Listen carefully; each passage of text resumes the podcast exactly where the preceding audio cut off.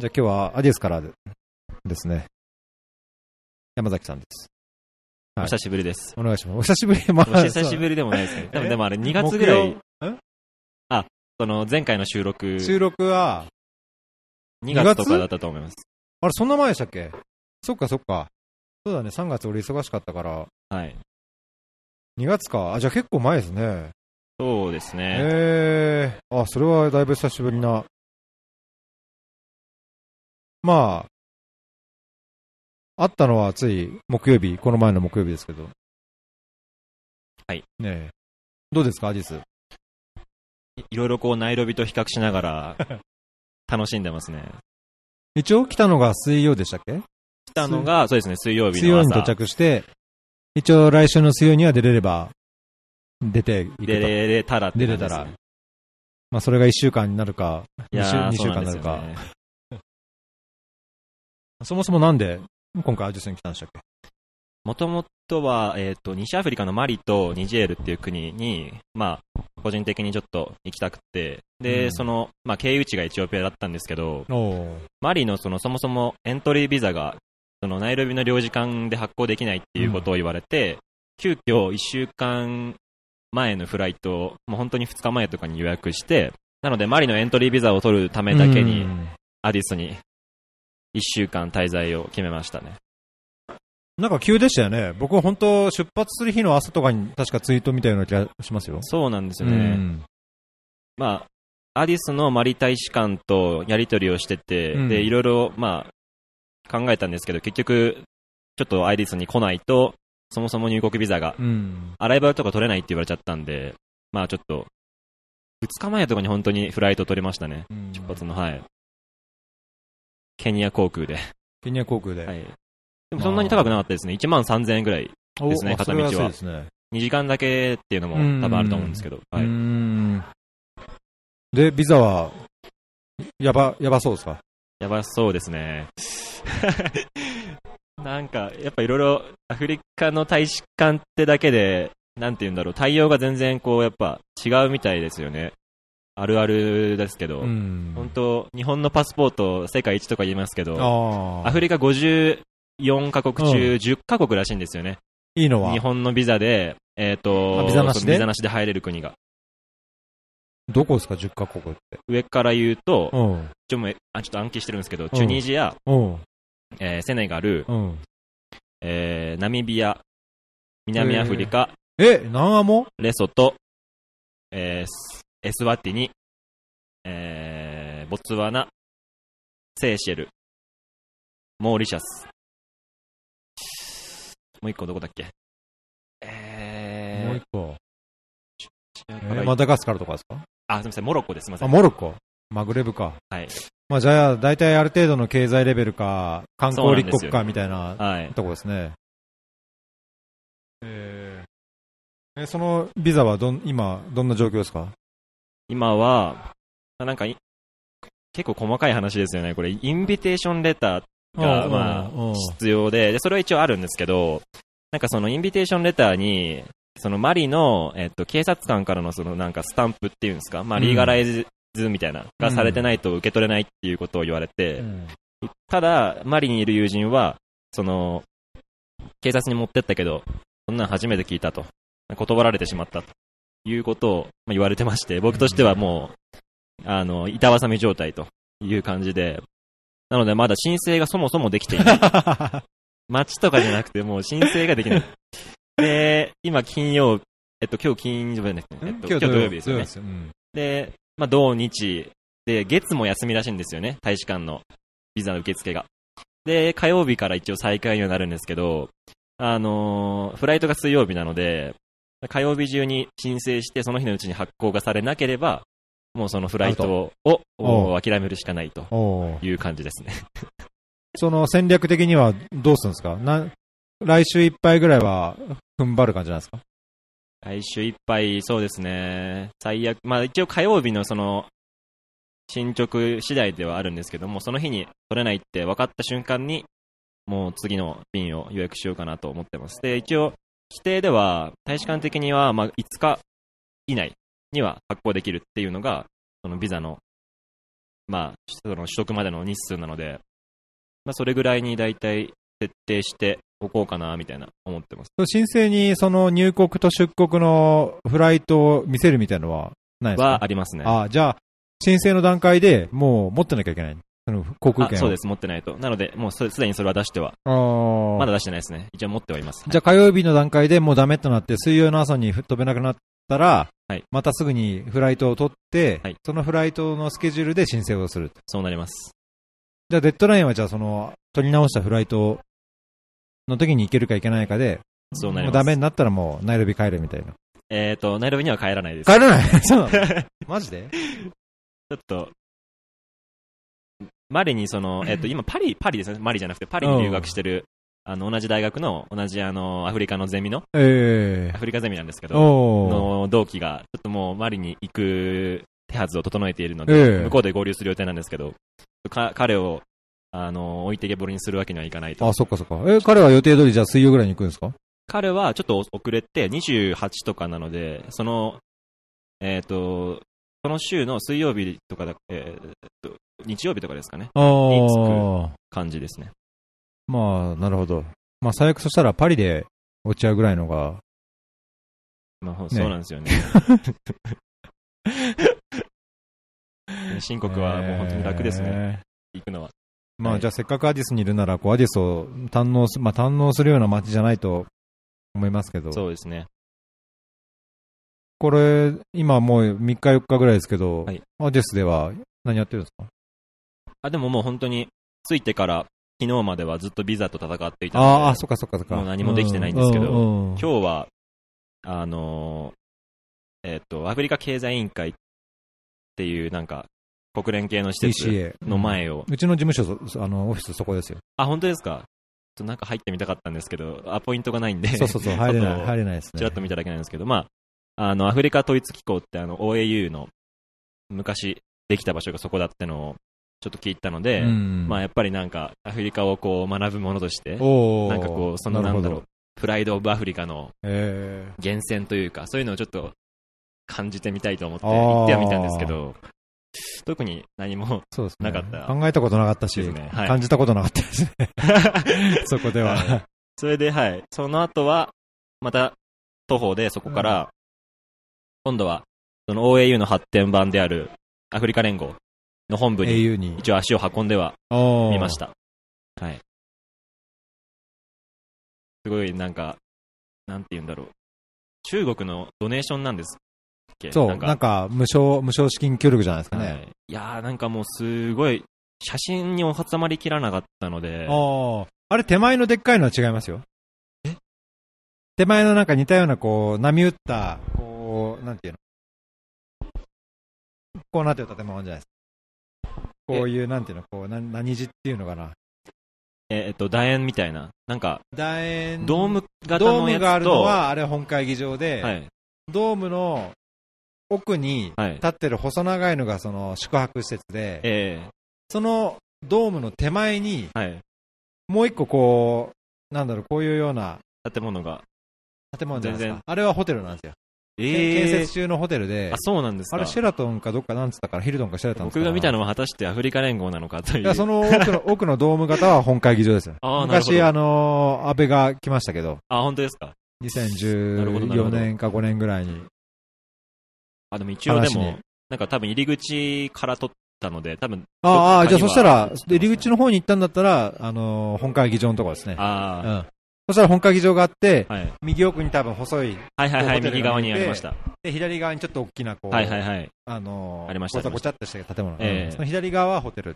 なるほどなるほど。いや、だから、まあやっぱりアフリカのその発、アフリカ発展のその拠点として見れば、やっぱこう気持ちが高ぶる部分もある一方で、あの、アフリカ連合ってあれじゃないですか。独裁者に対してもその門戸を開いてるじゃないですかうん。全員に対して。なるほど。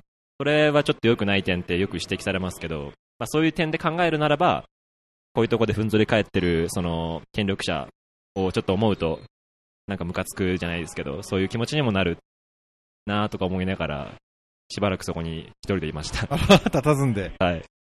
えー、じゃあ一応アディスのなんか要所みたいな、まあ要所なのか、どあの、ナショナルミュージアムとか行かないですか？はちょっとまだ行けてないですね。ちょっと滞在場所から、うーんと遠いのかな？多分北側に行かなきゃいけないんですよね、いろいろまあ。そうですね。ECA からちょっと北の方に行く感じですね。うーん。そうか。なんかね、僕も余裕があれば、なんかアディスをとか、うちでとかってあるんですけど、そう、なんか今、あんま余裕がなくて、まあ、僕が余裕がないのと、うちのパートナーが、来週2泊3日で出張行っちゃうんで、はいはいはい。伺ってます。その後また、ウガンダに行っちゃうから、ちょっと、もうそうじゃなかったら、本当うちに、もう、ゴロゴロ居座ってくれてもいいですけど。ー、めちゃめちゃ嬉しいですね。助かります。まあでも多分、あの、日数伸ばさなきゃいけないので、なんかもしかしたら、ちょっとお世話になるかもしれないです。そうですね。はいまあ、ご飯は出せるか分かんないけど。いや、全然そんな。あのーええ助かります。やっぱ、ナイロビと違って、移動手段が、いろいろ難しいなってのがあって、やっぱその中で日本人の方と区切られるってのはすごい助かるんですよね。やっぱりウーバーがないと。いやー、ウーバーやっぱり、ナイロビ、本当にその、やっぱ、もちろん、Wi-Fi とかが早いとか、うん。4G 使えるとか、まあありますし、あとやっぱりでも交通の方は、かなり生活を充実させる上で、やっぱ大事だなって思いますね。うん確かにね。まあ、なるびぐらいの街だとやっぱり、車がないともう全然どうにもならないし。はい。まあ、アディスもちょっと前までは本当歩いてても全然良かったんですけど、えー、最近はやっぱ歩くと本当、首絞め強盗とか、あの、ナイフつけられたりと、突きつけられたりとか、はい外国人でもすごい被害に遭って、国連のスタッフでもいっぱいいるんであ、、そうなんですか。うん。なんかこの前本当インターナショナルスクール、うちの家のそばの、あのー本当全然そういう子供たちが歩いて学校行くような、とこでも、その、知り合いの WHO の人が首絞め強盗にあって、ええもう携帯盗まれたからなんか電話番号また教えてくれとかって言われて、だから本当、ね。ここら辺の市街地だったら前からあったんですけど、そのちょっと、インターナショナルスクールがある方でもああったっていうんで、ええ。まあ、いわゆるその外国人が多いまあ外国人は、うん、多いですね。うん。まあ、ここら辺も別に中心街も外国人はあの住んでるのは多いんですけど、まあだからあんまり気をつけて歩いた方がいいいと思います。竹重さんも首絞められてたんで。竹重さん、すごい、うん体格が大きいんですよね。僕は会ったことないんですけど。いやいやいや竹重さんでさえ、3人組でさえ首を絞められるっていうのはね。ちょっと気をつけます。うんまあ、一応、歩きながら、後ろもちらちら見そうそうそう、本当見た方がいいですよ。はもう周りもじろじろ見て、はい怪しい奴がいたらこう走って逃げるぐらいの方が、うん。とはいえ、ナイロビ歩くときにもそういう感じなので、うん。あまあじゃあだいぶ、慣れてるっちゃ慣れるてるじゃないですけけど、常に緊張感は感じてます、ね。それはあった方がいいですね。はい。今回は休暇なんですか、一応？えー旅行なんですか？あんまり、なんか休暇っていう概念がないんですけど、なんか自分で勝手に動けるので、で、マリとニジェールは、まあ、もともと、その、自分の今の活動が、うん。まあ、いわゆるその、イスラム過激派組織に対する、こう、アプローチって言ったら、まあ、一つ、大きなくくりで言えば、うんものなので、で、もちろん西アフリカにも、その、特にマリの北部だったりに、こう、多くそういう存在がいるので、そういうことにもともと関心があって、で、1年前ぐらいから行ってみたいなとは思ってたんですけど、なかなかコネがなかったというのもあったんですけど、えっ、と、去年の10月になんかその、えっ、と、若者が集まる国際サミットみたいなやつが、あれ、なんかどっか言ってましたね。トルコじゃなくて。えっ、と、オランダ。ダですねオ。ランダか。はい、あハーグで。ありまして、うん。なんかそれは、えっと、2000、何年だろう。えっと、今回で2000、多分2009年ぐらいからえー。やってる、えー。えっと、イギリス初の、まあ、会議があるんですけど、えー。まあ、いわゆる、その、日本、あ、世界中から、その、若者が集まって、うん。なんかその、参会議に参加するっていう、まあ、名前はアンヤングワールドっていうやつがあって、で、それたまたま、その、なんだろう、日本代表団に、あの、応募したら、いあの、選んでもらったので、まあその関連で行って、で、世界の196カ国ですかね、からの参加者がいて、えーそこで若者っていうのはどういう定義なんですか ?20 代ぐらいってこと？20 18から20後半ぐらいまでを大体指してます、えで、いろんな人がいて、あの、まあもちろんなんか、ちょっとビジネスライクなところもあって、そのデロイトだったり、BMW とか、あもういろんな、その企業が集まるんですけど、あとは、その学生だったり。はい。その時にマリの人とたまたまコネクトして、で、なんだろう、行ってみたかったので、一応、まあ、やってること話して、いや、同じようなことやってるよね、みたいな。たまたま向こうの人も、その、前ちょっとちらっと話しましたけど、暴力的過激主義対策、はい、っていうのの NGO のメンバーだったんですよ。っていうのでちょっと話をしつつ、なんか、一緒になんかできたらいいよね、みたいな話をしてて、で、その関連で、今回はやっとマリに、あのー滞在ができると。まあ、まだできないですけど、はい。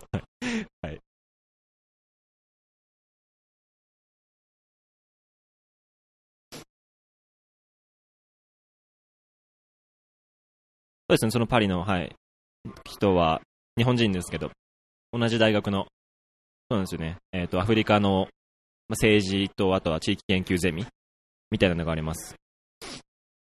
まあ、いあんまり、まあ、日本のアフリカ研究っていうと、やっぱ兄弟化ってなりますけど、意外と、うちの大学も、その独立期以来、あの、そういうアフリカ研究の系譜が実はあって、はい。一番最初の方は、あの、小田秀夫さんっていう方なんですけど、今80代ぐらいの方で、なんかいわゆるあの、うんと、独立期のナショナリズムみたいな部分を研究されてた方なんですけど、その、えっ、と、教え子に当たる人が今の僕の教授をやられてました。なんか、で、彼女も、たまたまそのアフリカの紛争だったり、テロみたいなところを研究対象にしてる方なので、実際僕が今活動している地域にも、実はルーツ、ルーツっていうかその研究の、あのあれがあって、すごい助かってますね、その意味では本当に。で、たまたま僕が、あの一期生なんですけど、そのちょうど教授が入れ替わるタイミングだったので、はい。その人の元で今は学ばせてもらってますね。まあ、とはいえ、半年間だけやって、もう休学してこっちに来ちゃってるんで、はい。関係ないですけど、今は。今回は、なんかその、マイルで買ったって言ってましたけど、はいま、ま、マイルで、あ、マ前イルでチケットを買ったって言ってましたけど、そうなんですよね。なんかじゃあ、その、そういう友達もいるし、はいマイルも溜まってるから、こう、行こうかみたいな、そうなんですよタイミングもあったから行こうかみたいな。はい。マイルに関しては、まあ、裏、裏技じゃないですけど、いろいろこう、ノウハウを知っていて、お、なんすかそれ。教えてください、はいこっそり。それ結構いい、まあ、いい話かもしれないんですけど、そうですね、えっ、と、なんでかっていうと、もともと、えっ、と、大学じゃなくて日本にいる間に、え1年半ぐらい、クレジットカードの営業のバイトをしていて、たまたま友達がやってたので紹介されたんですけど、いかんせんその時給が1300円と、すごい高いんですよね。で、1日大体1万円ぐらいは儲かると。しかも家からチャリンコで10分の場所にある。っていう、あの紙バイトがあって、はい。まあ、やってることは、その、クレジットカードを、いわゆるなんだろう、ショッピング施設のその一角に、なんか、場所設けて、こう、勧誘してる人たちいるじゃないですか。あれをやってたんですよ。はい。で、基本は、その仕事では、そのショッピングセンターに併設したクレジットカードを営業をかけて、あの、作ってもらうっていうものなんですけど、その会社全体が、まあ、割と大きな、あの、カード会社で、言っても大丈夫なんですかね。イオンとかですか？イオンじゃない？ではないですね。イオンじゃない？セゾンなんですよあ、セゾン？ああ、はいの、まあまあ、言うこれから言うんで、言っちゃいますけど、そのセゾンの、えーっと、自分の住んでる場所あの、危ないところはもう、あのーサポーター限定配信にしますんで。まあ、アルバイトだったので、まあまあまあ。はいまあまあまで、セゾンカードってすごい大きな、その会社の中の、えーっと、ショッピング施設、なんていうんですかね、えっと、ララポート、あ。あ、ララフォート？はいあれララ、ララフォートってセゾン系なんですかあれ？えーっと、ララポートは三井ララポートか。あ不動産ですね。で、セゾンカードがそことけん、えーっとあー連携して、なるほど。ララポートのクレジットカードみたいなのを作るんですよね。ああ、はいはいはいはい。で、それで買うと、要は、ポイントが溜まってかね。ポイントが2倍溜まっていうんきますようん。とかで、あなるほどなるほど。カードをどんどんこう促進していくっていうような、まあ戦略ですえで、まあそれで働いた関係で、セゾンカードっていうその全般的な部分に対する知識とかもついていって、もちろんクレジットカード業界全体に対するそのものも分かっていったんですけど、まあそれで社員の人に教えてもらったのが、その、マイルを貯められるクレジットカードだと。要は、いろんな人がそのマイル使ってるけど、結局なんだろう、なかなか飛行機を使わないっていう人もいるわけじゃないですか。年間何回も飛べない人もいるんで、まあそういう人たちがどう貯めてるかっていうと、基本はポイントとかクレジットカードのものなんですよね。で、僕がその使っ、えっと、おすすめされたのは、あの、ユナイテッド航空のマイルを貯められるセゾンのカードで、セゾンマイレージプラスっていうやつなんですけど、なんかすごい営業になっちゃってますけど、それが、あの、ユナイテッドって、スターアライアンスに加盟してる航空会社なんですよ。で、スターアライアンスっていうのは、要は、えっ、と、例えば、えっ、と、あと、ワンワールドと、あと、スカイチームっていう大きなその航空会社の連盟があって、で、そこに入って、えっと、スターアライアンスに入ってる会社と。で、スターアライアンスは、えっ、と、まあ、もちろん ANA も入ってますし、あとはルフトハンザとか、かなり有名な会社がいっぱい入ってる。で、マイルの仕組みって、その同じアライアンスの中で入ってると、例えば自分がじゃあ、ユナイテッドをやっていたら、ユナイテッドのマイルを貯めて、 ANAマイル、 ANA、ANAの航空券を、あのー取ることもできるっていうのがあるんですね。で、これが結構ポイントで、あのー ANAマイルって、まあ皆さん結構使ってますけど、実質、その有効期限があるんですよね。で、2年間ぐらいっていう風に言われてて、その交換をする期限も含めると2年間って言われてるんですけど、そのユナイテッドのマイルの方だと、あの、マイルの加算とか、利用があってから18ヶ月有効っていうルールなんですよ。で、これすなわち、そのクレジットカードで、要は決済をすると、や買い続けてれば、はいずっと延長ができるってことそうなんですよ。うんだから18ヶ月間、そのクレジットカードで決済をしないっていう状態をやらない限りは、執行しないんですよ。もうなんか電気公共料金じゃないけど、なんか定期的に買うね、クラウドファンディングでも一回やっとけば、はい。ね、1年半は大丈夫ってこそうなんです。と、っうん。ていうのを知って、あ、これだったら、ユナイテッドでマイル貯めて、で、貯めつ、まあもちろん決済しまくって、で、貯まったら別の航空会社にやればいいじゃんと。で、しかも、我らがエチオピア航空もスターアライアンスじゃないかと。っていう感じで、で、毎月毎月その、飲み会やったら自分のカードでお支払いをし、あ。の友達からあの現金を。もらってみたいなこととか、あとは、そうですね、あの、NGO のその仕事で、あの、こっちに滞在するときに、みんなの宿を、うんエアビーとかで取ってたので、それを自分のカードで一括でなるほど、払って、なるほど。で、後からお金を回収するとか、そういうなんかちまちまちまちま、じゃあ人の金でマイルを貯めて、今旅行をしてるみたいな。そういうことです。これももう一つの賢さと。思ってます。はい。そっか、ユナイだから僕ね、ユナイテッドもう乗らないって決めちゃったんですよね。ユナイテッドともう関わらないようにしようと思って。あ、その、あの件があの。件が、あのー、降りろ、降りろ、はいはいはいあのー、中国人、中国系の人降りろの件があってから、もう僕はユナイテッドはもうやめようと僕もでも、ユナイテッドは乗ったことないです。まあ、だけどユナイテッドでマイルを貯めてる。ユナイテッドでマイルを貯めてる。逆にチャンスなんですよね。なるほど。それだけその評18ヶ判が、月はそれはすごいですね。はいうん評判が一回落ちたから多分そんなに解約されることもないだろうって踏んだんですよ。まあ確かにね。うちは、それこそアンナで、その、アライアンスでアンナで貯めて、はいはい。で、やっぱ切れるんで、それをスカイコインに変えて、はい。コインで買ってますね。あなんかコインのがなんかは割がいいような、まあ、例えば、たまに日本帰った時に、あ。はい。日本帰るとうち、僕、実家が埼玉なんですけど、はいあの、パートナーの実家が愛知で、はいはいはい。で、羽田からセントレアとかのこう移動がちょこちょこあるんですよね。はいはいはいはい子供連れて。だそういう時にコイン貯めとくと、あのープレミアムエコノミー？んなんだ、プレミアムシートかなんかで、うん。なんかこ国内線のビジネスみたいなのをえ簡単にー、買えるんで、それは便利ですね。うーん、だから、うん、しなんか新幹線だとやっぱ荷物が、はい。日本に帰ってスーツケースがいくつもあって、えー、で、埼玉っていうかその、まあ、関東からええ。愛知に移動しなくちゃいけない時に、えー、新幹線ってやっぱ不便じゃないですか。新幹線って本当、でっかい荷物持ってるともう乗りにくい、し、移動も大変だうし、ん。だから、できればこう飛行機ではいはいはい。行こう。まあそれを行くために、マイルをなるべく貯めておいて、はいはいはい。アライアンスで貯めておいて、それを切れるときはコインに、コインに変えて、はいはいはいはい。で、コインでってやってますねで、家族でぼ貯めとくと、その家族で、例えば僕の分が出出張とかで貯まったら、はい僕のコインで家族分のチケットも買えるんで、ん。まあなんかそんな感じでやりくりしてます、なるほどなるほど。あんま海外を、海外の飛行機をマイルやコインで買ったことないですけど。ん。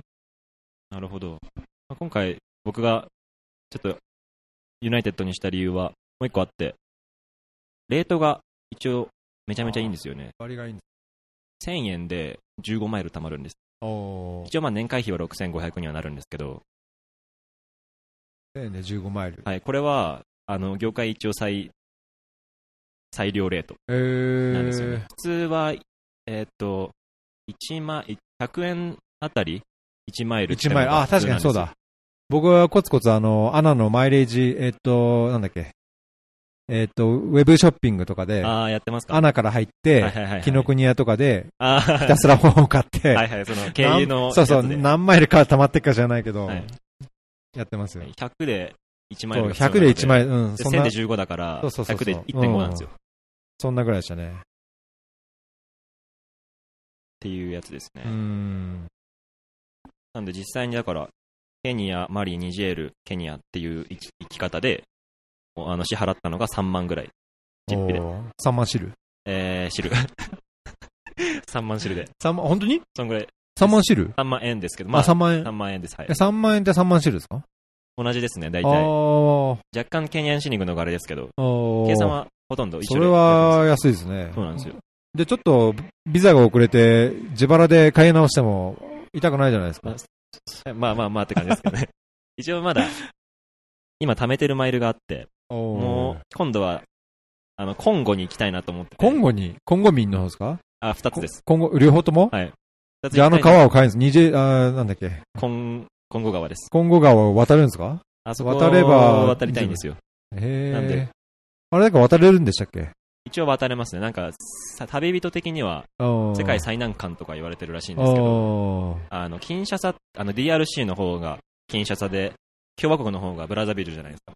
あそこってなんか、えっ、と、世界的に首都がめちゃめちゃ一番近い近いと。最短ルートみたいな、らしくって。ただ、あの川を渡るのに何回も何回も、その、止められて、通行料だ、通行料だって言って、お金をせびられるっていう、まあもちろんオフィシャルじゃないんですけど、っていうのをいろいろ見てましたね。なんで、それで、行きたいなと思っていたので、今貯めてるマイルを使うわけにはいかんと、なるほどいろい。ろ考えてそれは今後に、今後に取っとくと。今後のために。と今後のために今、今後のために。今後のために。なとうん。そっか。今、ね、あのーリスナーの方はこれ見えてないですけど、うん。まあ右手には、あの、右手にはなんか、ねエエナジャイザー、エナジャイザー、エナジャイザーが。エナジャイザーがちょっと置いてあるんで、ですね。本当サッカーやった後だからもうなんかちょっと、もう2杯目になると酔っ払っちゃって、あれですね。いやー僕もでもさっき一応一杯、昼間にあ、本当に？飲んでました。だうん、いいですね。から僕だからあ結構、まあ、老けてるとか言われるんですけど、うんいろんな方に。多分そういうちょっと、き傷つ、傷ついた経験を、お多分持ってるからなのかなって僕的にはまあ分析していて、なるほど。うん、人に対する、その、なんだろうな、うーん、変な期待しすぎないとか、わわかんないですけど、なんか、そういう意味では、成長できたのかなってう、いろなんな、まあ、いい意味で。傷を負って、それを次に生かしてみたいそうですね、いい意味でも悪い意味でな。なも、るほどね。いや、僕なんか大体、比較的若く見えること、見られることが多いですけど、えまあ大体、あれですよね。多分、苦労してないから、そういう痛い傷を負ってないから、えいやいやいやいや老けて見られないっていう。でも確かに、逸郎さん、僕が想像してたよりも若かったです。うん、あどっちだろう？ん若いと思ってたけど、みたいなことです。そうですね。うん。まあね。まあ、あまあまあも白髪がだいぶ増えたんであれなんですあでも僕はいい意味だと思ってます。なんか、その、ツイッターとかやられてる方で、やっぱ、あんまりその年齢的にいないわけじゃないですか、その上の方々が。まあね、まあ実際はいると思うんだけど、あ、アクティブではないみたいな。そうね。そうね。まあそういうのはあるかな。うん。すごいいや、なんかね、俺、僕自身はそんな、まあ自分が若い時に、その、年が上だからって言って、年上の人になんかこう偉そうにされたくもなかったし、あ年上が違うっていうだけで、なんかこう、言葉遣いを変えられるのも嫌だったし、逆にもう年上でもため、ため口を聞いてもいいじゃんいうふうに思ってたんですよ なるほど。だからなんかじゃ逆に今自分がそのむしろ年を取ってはい。きた時になんか逆にそういう意味ではあんまり自分としてはその若くても年取ってる人でも上、まあ、上自分の上でも下でも壁は感じてないし作らないようにはしてるんですよねだけどむしろこうやっぱ若い人にはこうなんだ気を使われるっていうのが、まあ、どうしてもあるのでまあ、それは気を使わなくてもいいのになと思うんですけどるほど。そういう背景が。なるほど。多分、僕も多分、そういうタイプなのかなと思って。うんいやいや、本当、年上なんかむしろその丁寧に話すつもりもないけど、だけど若い人には、むあえて、あえてじゃないけど、こう、ちゃんと、ちゃんとこう話をする。はい。変にこう、タメ口で偉そうにするんじゃなくて、ちゃんとこう、少しこう、なんだろうな、距離を置くというか、へりくだるつもりもないけど、ね、まあ他人がえ知人になって友人になる過程でこう言葉遣いが変わるようなええプロセスをちゃんと別に年が年の差があってもこえう、うん。あった方がいいのかなとは思う。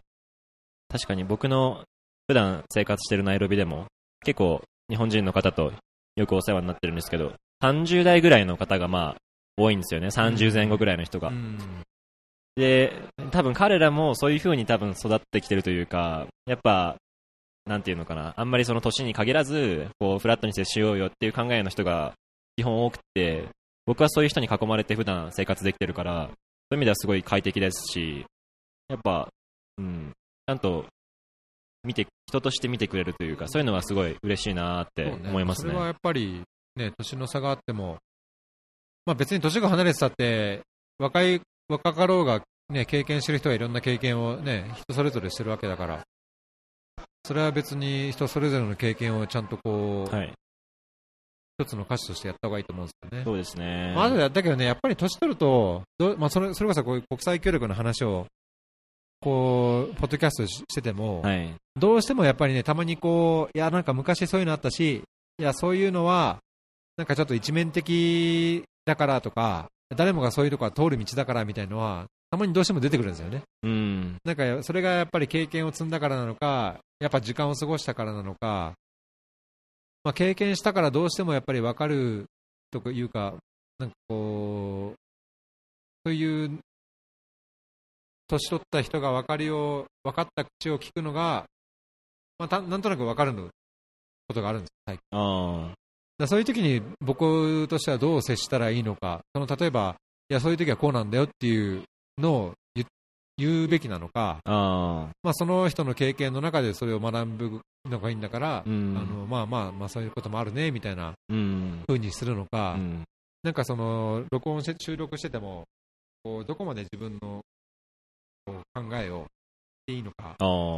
ていうのをたまに悩むとき、あそうなんですね。うんその、例えば、なんか、例えばですけど、カウンターパートとの付き合い方とかの中で生まれる、その、いろんな問題に対する考え方とか、そういう経験ベースでいろいろ出てくる、その、えーライフハックじゃないけど、国際教育ハックみたいな。ところですかね。まあ、例えばその結婚のタイミングがどうとか、ええ。その遠距離で彼女とどうするとか、あまあ、自分は自分でそういうのを経て、自分なりの考えと経験を踏まえて、今がやっぱりやるし、まあ、仕事の中でも、いろんなその仕事の酸いも甘いもっていうのを見てきたから、今思うものがやっぱりあるのであ、う、ん。だけどそれをつけるのはやっぱちょっと違うなとも思うしう、ん。だけど誰もがこうふ踏み歩く轍であるんであれば、まあ、むしろそれも誰もが通ってる轍なんだよっていうのも一つかもしれないなとも、もうなんかこうジレンマがあって、それこそ、サポーターの方に流すってのもいいんじゃないですかねあ。ーどうなんですかね。僕は、サポータープログラムで、あのーサポータープログラムって3ドルと5ドルのええ差別化してるんですけど、あ、そうなんですね。5ドルで払った人は、その個別相談とか、おそうなんですね。カイプで何でもできることをしますよとかえー、やってそうなんですするんでね。はいはいはい。なんかね、自分で話してても、自分がこう座りが悪いというか違和感がある時があって、あ僕の知ってることって結局僕が経験したことでしかないし、ーはい。僕が経験したことと、人から聞いたことと、はい。見たことを、なんかこう、ぐちゃぐちゃぐちゃってやって自分なりのこう、はい多分答えを出して、まあ、それをこう定期的にこう出し続けて、それが変わっていくような感じだと思うんですよね。うん。まあ、だからなんかその20代の頃、その駆け出しの頃思ってた自分のことを思い出すと、ああ、その言ってることはわかる。うん。だけど分かったからって言って、今自分の、それをすそのその後10年、15年過ごした後の自分の考えを言うべきなのか、うん。それは誰もが結局そこの10年、15年で考えることがあるんだから、うん。もう思うように後押しをするべきなのか、うん。まあ、基本的には後押しをすべきだと思うんですけど、はい。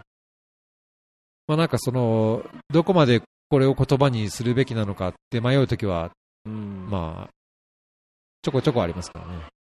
すごい若者目線で言えば、まあ僕別になんか誰かの追奨をするとかは全く思ってないですけど、その中でもやっぱり、なんだろうな、いろんな例を見てみたいなっていうのはあありますよね。別にその押し付けられてるとかっていうよりかは、あそういう例もあるんだっていうような、そのいろんなのを見てみた上で、そのいろんな人がこう歩んできたキャリアっていうんですかね。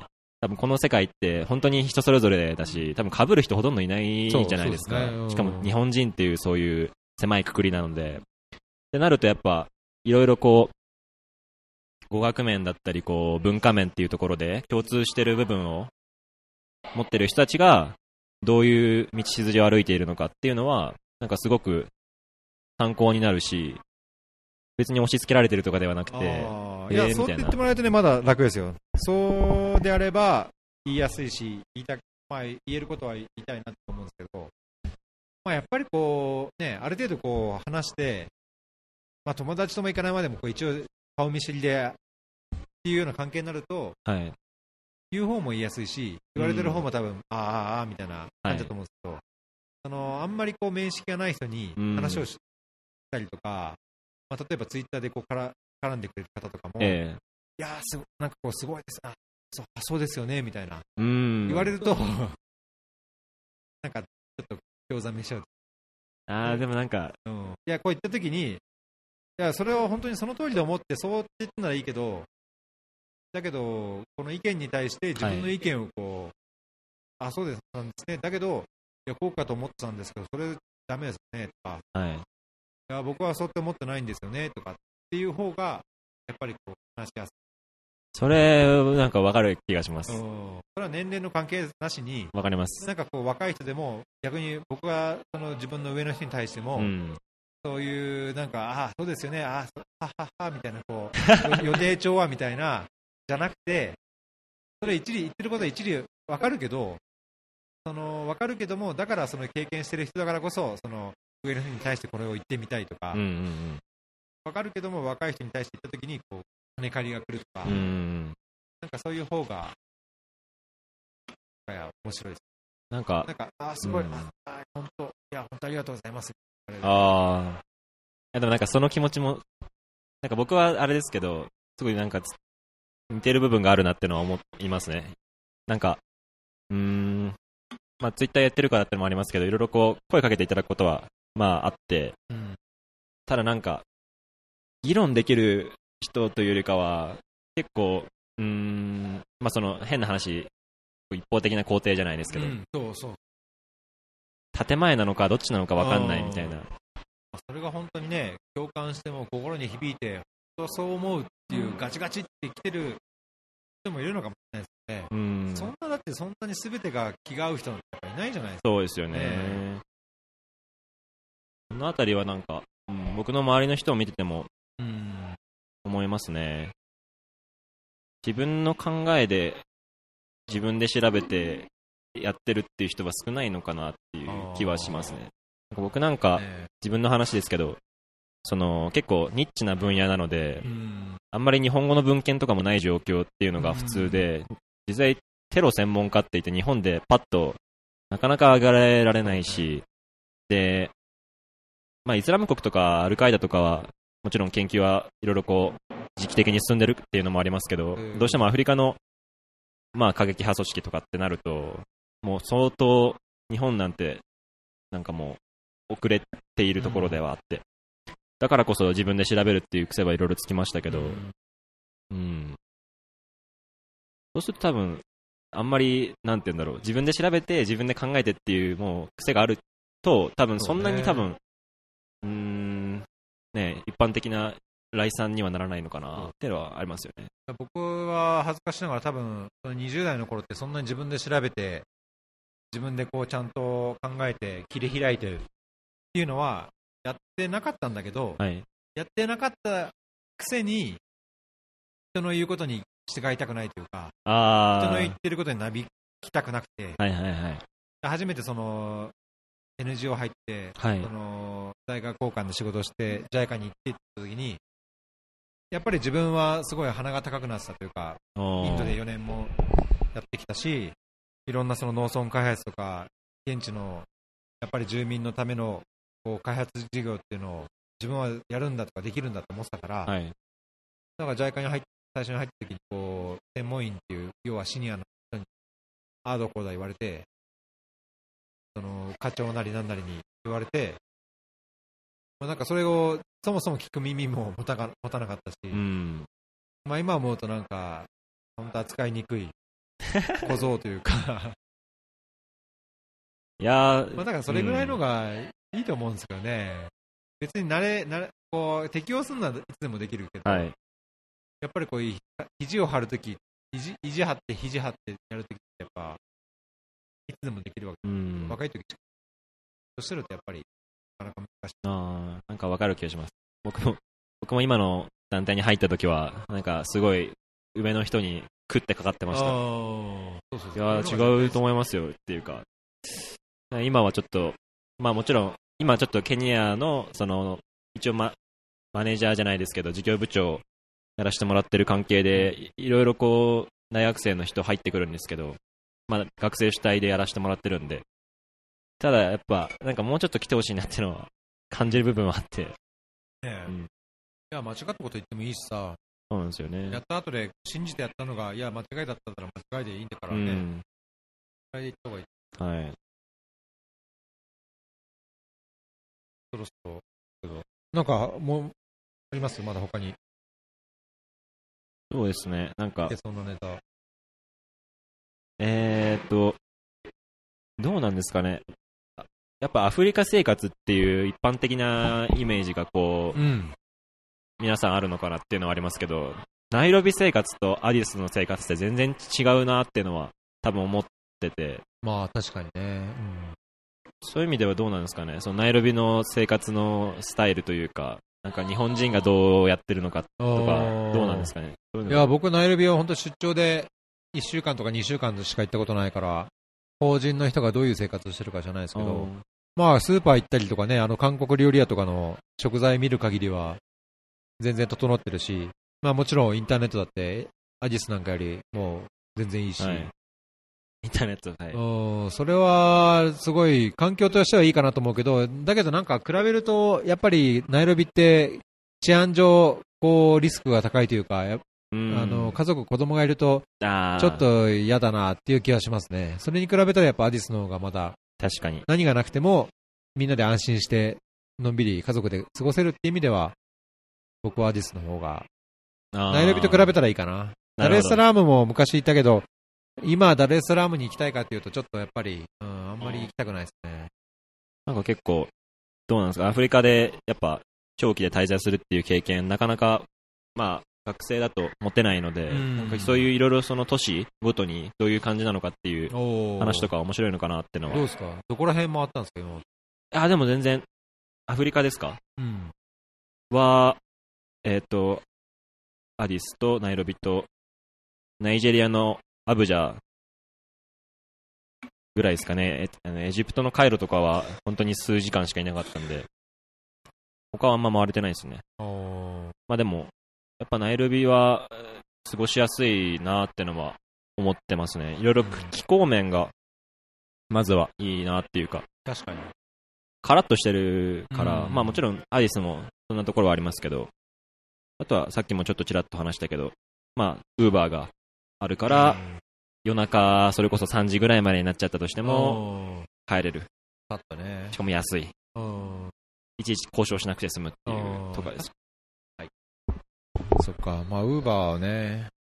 あとはナイルビで言うと、そうですね。まあ場所を選べば、かなり普通に歩歩いていいのかなわかんないですけど、あのー外国人でもすごい過ごしやすいんじゃないかなとは思思いますね。レストランとかもすごい充実してるし、まあね、まあ、食もそうだし、ね、こアディスから結構、外国人の人、まあ、国連関係者とか、子供が、なんかやっぱき空気が悪いから、あーその、なんつうの、機関士系の、こう、喘息みたいな、なっちゃう子が結構いて、あ、やっぱそうなんですか。そうするとやっぱりみんなナイルビ行くんですよ。あーここだとなんか抗生物質も限られてるし、あ、そうなんですね。うんなかなか治療が簡単にできなくて、あ前の時から結構ちっちゃい子で喘息持ちとか、あのー弱い子はすぐにナイルビ行ってましたね確かに空気はすごい感じます、ねアディスは。いや、なんか医療医療的にも絶対ナイルナイルビの方がそうですね安。心だし、ナイルビなんか日本の医療が受けれる病院もあるんですよね、えーはい実は。いいっすね、ナイルビ。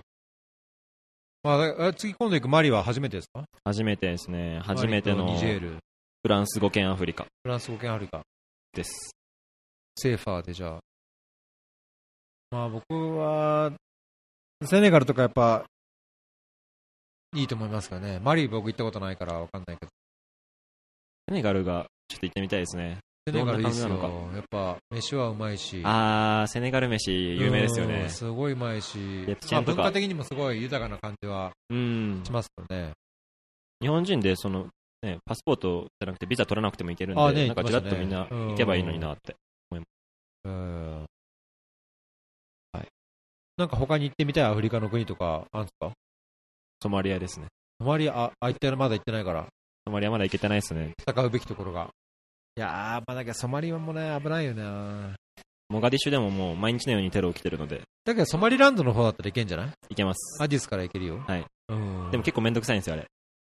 あの、まず、まあ、いくつか方法はあるんですけど、うん。ジブチ経由が一番、ジブチ経由は僕ちょっとしやり方を知ってて、えー、確か、えっ、と、まずアデまずアディスに来て、うん。ジブチのビザを日本大使館で、あえっ、あ。と、まあそうね、ジブチのビザは、こうジブチ大使館があるから取れるよね。はい。で、その時になんか、レターじゃないな、えっ、と、承諾、えっ、と、同意書みたいなの書かなきゃいけなくて、うん、ジブチに入ろうとした時に、ソマリランド行かないですかっていう、なんか同意書を書くらしいんですよね。あ、そう。覚えてないな。はい。で、ソマリランド行かないって言ってもまなんかソ。マリランド飛行機飛んでんじゃなかったでしたっけ？アディスから。あの、昔、あの、e ラーニングとかっていう、あの e ラーニングって NGO、ん e-Education。ああ、はいはいはい。e エデュケーションの最初最初さんがちょこちょこ来てて、アディス経由で。うん、アディスでソマリランド行ってましたよ。